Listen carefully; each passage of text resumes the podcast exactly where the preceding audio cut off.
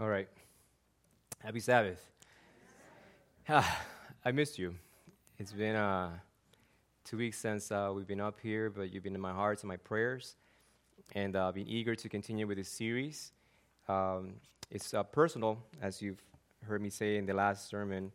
Uh, this journey for me has a lot of parallels in my own life as I was trying to figure out my path, uh, God's will for my life, and what God wanted to do in my life. I'm going to wait for the, okay, there we go. They're talking to each other. Let's uh, have a word of prayer, and uh, we can continue exploring Jonah and allow the, the Word of God to explore us as well. Father, thank you for this opportunity to share with my precious church things that have stirred my heart, still do, Lord. And I ask that in the same manner that you help me understand what these principles had to do with my life. Father, glorify yourself this morning that we as a church will know that you still speak to human hearts through your living word. I ask for your spirit to give clarity and power that goes beyond my capacity, Lord, that all of our hearts, including mine, will be stirred, convicted, and inspired and encouraged. Father, I ask that. Um, we would understand what it means that we are saved, saving. In Jesus' name, amen, Father. It's the title of the sermon um, this morning, and we tend to have some things, we think we have some things figured out as far as salvation and the gospel. And yet, the book of Jonah presents to us a prophet that's giving God a hard time saving him, which is a, quite a paradox. Um, Jonah has been confronted by sailors who earnestly prayed while he comfortably slept. Jonah has been confronted by sailors who choose to care and row harder for him while he carelessly sleeps and allows Nineveh to perish. That's quite disturbing if you stop to think about that this is a prophet doing these things.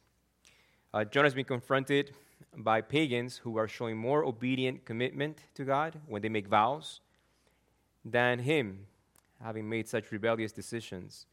And ultimately, we are confronted by this fish, who is preparing Jonah for what we're going to be looking at in the second sermon a repentance that leads to reality. And we'll touch on that in just a little bit. But before we do so, I want to let you know that the story of Jonah is quite relevant. Uh, maybe because we don't interact with people outside of the Christian faith, and by, mean, by, by that I mean we may have friends that are, or coworkers that are Lutherans, Baptists, Catholics, etc. I don't know how a, a prevalent in the Cadillac area are individuals that are Muslims, Hindus, Buddhists, etc. I'm sure there are. But chances are we may not have interacted with these individuals, or at least not on a personal level. And I want to share with you a video that will hopefully give you an insight that what we see with the pagan sailors in Jonah happens today as well.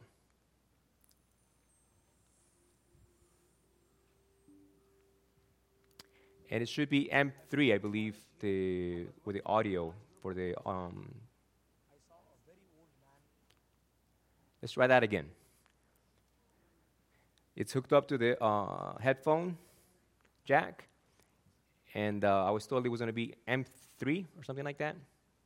Mic 3.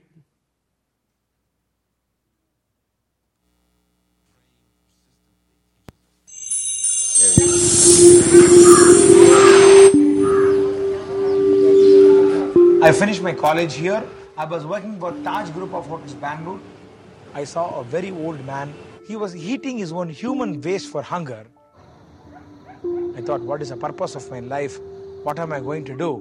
In a star hotel, I feed all my guests, but where in my hometown, there are people who are living even without food. I, I quit my job and I started feeding all these people from 2002.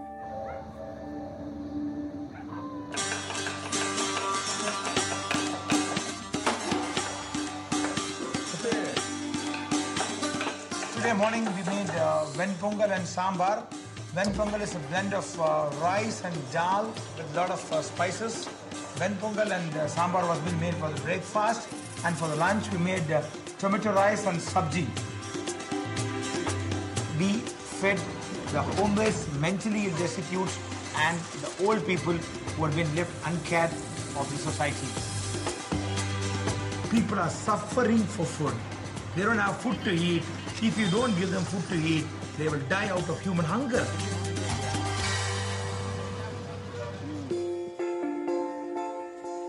I cut their hair, I give them a shave, I give them bath. For them to feel psychologically that they are also human beings, there are people to care for them, they, are, they have a hand to hold, hope to live. Food is one part, love is another part.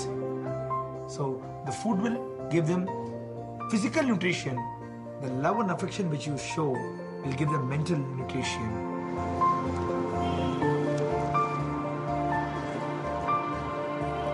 Being a Brahmin community and an Orthodox family, there were a lot of objections. Brahmins are not supposed to touch these people, clean these people, hug these people, feed these people. Everybody has got 5.5 liters of blood. I am just a human being. For me, everybody are same. There are, there are thousands and thousands and lakhs and lakhs of people suffering. What is the ultimate purpose of life?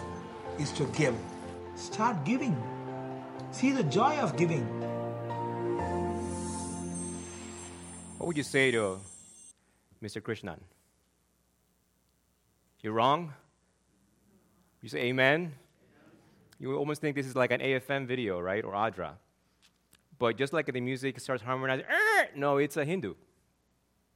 It's a Hindu talking like a Christian. Which I already have some sermon series lined up for this year, and one of them is a series that we're going to go through the book of Romans.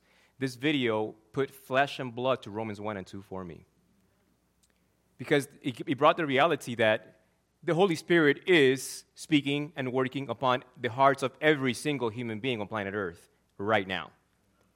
God is not waiting for us to send missionaries to these parts of the world. He's already working upon the hearts of individuals, and these pagans are responding.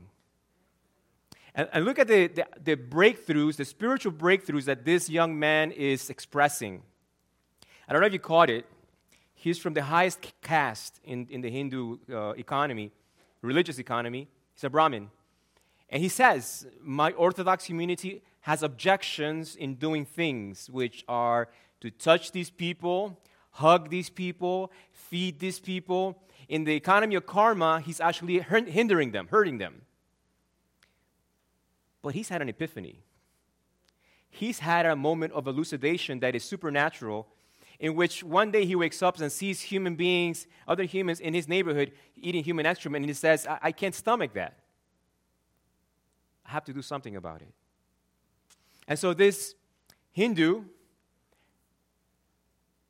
is a pagan, quote unquote, sailor, asking the Christian community, So what's your reality? Because he asked that question, What is the ultimate purpose in life? And his conclusion is that it is, did you catch it? What it was? To give. What is it? To give. And then he makes an appeal like a pastor, so start giving. See the joy of giving. When I saw this video, it confronted me as a Christian in my comfort zone, in my bottom of the ship, possessing knowledge, but not allowing that knowledge to transform me.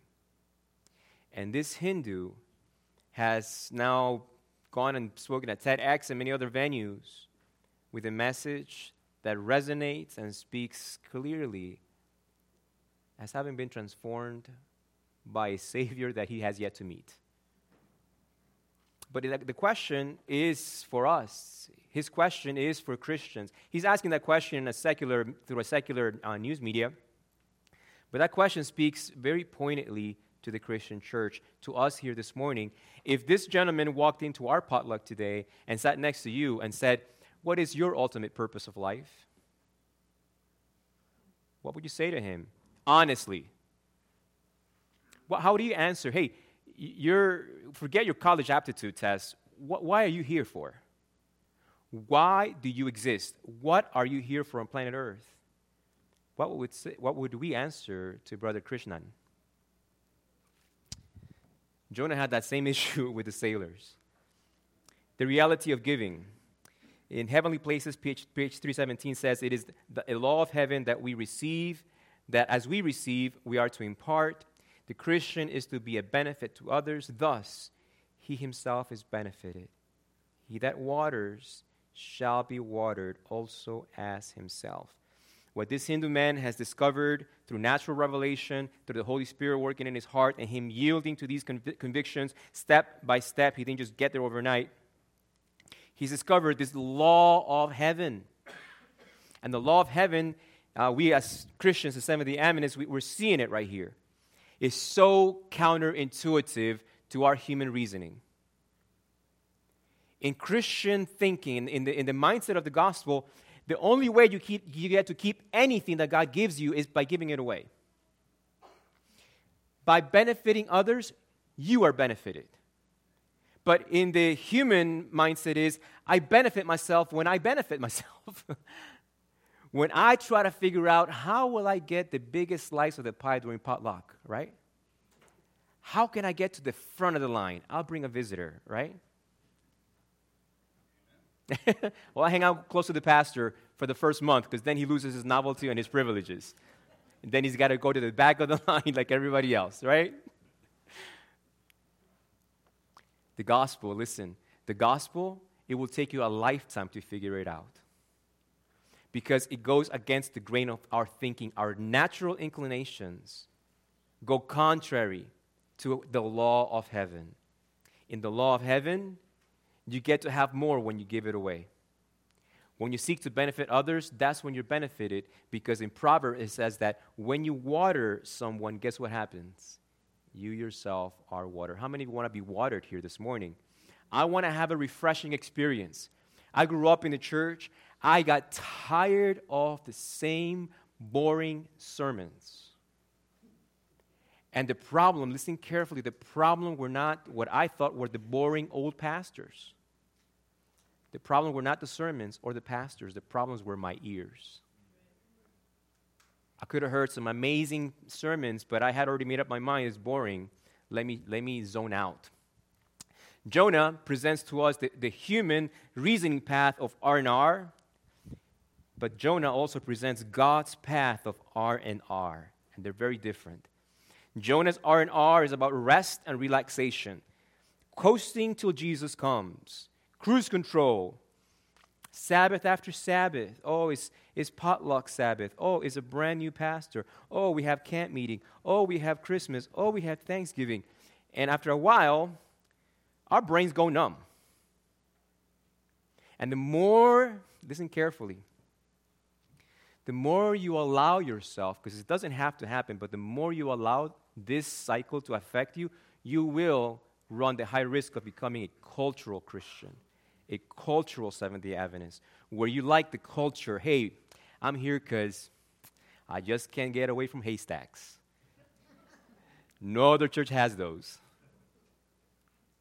And we mastered them. You're a cultural Adventist. If you go to camp meeting and stay in your trailer watching football, you're a cultural Adventist. Are you, are you, are you listening? So we have this, this pathway of the, the R&R that Jonah was seduced into versus the R&R that God offers to every believer, every person that claims to be a son or daughter of God, which is repentance into reality. Our logos, right? Revival and Reformation, that, that usually becomes white noise. If I, if I were to title a sermon or series, Revival and Reformation, many of us would zone out when we get the bulletin. Revival and Reformation. Have I heard that before? I wonder who's preaching at the Village Church in Berrien Springs, right?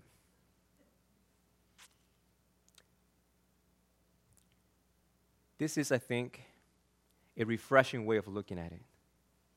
Repentance into reality.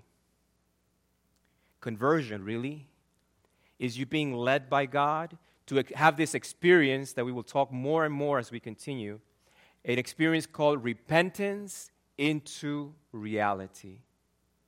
That is what God is offering us every single day of life repentance into reality. And this repentance doesn't come by external experiences, it comes by a personal choice, a personal choice that you will have to bleed and sweat and claw and fight for it, even though it's easy and accessible to us at all times. And I'm talking about prayer. Listen, if you haven't figured it out yet, that is one of the most difficult disciplines to develop as a Christian. Have you experienced that in your, your I've experienced it. I'm a pastor. Exhaustion, stress, distractions, lack of time. When my wife and I got married, I had an epiphany. We got married in the summertime. We got back from our honeymoon. We went to the camp meeting in Pennsylvania. And we had other couples there, couples that we liked. And so we, we were kind of gleaning wisdom, you know, from those that had gone before us. You know, give us some tidbits so that we you know we can kind of skip the potholes of marriage. In conversing with them, it dawned on me. As a bachelor, I had a hard time finding time with the Lord. Now that I was married, I was going to have to find time for the Lord and my wife. That's less time. That's like you used to have the pizza all for yourself, now you got to share it, right?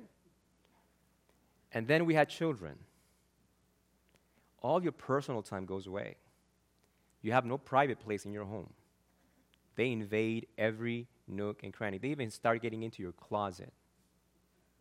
And what I mean by that is that their stuff starts getting into your closet because of grandparents that need to repent to stop sending stuff over there.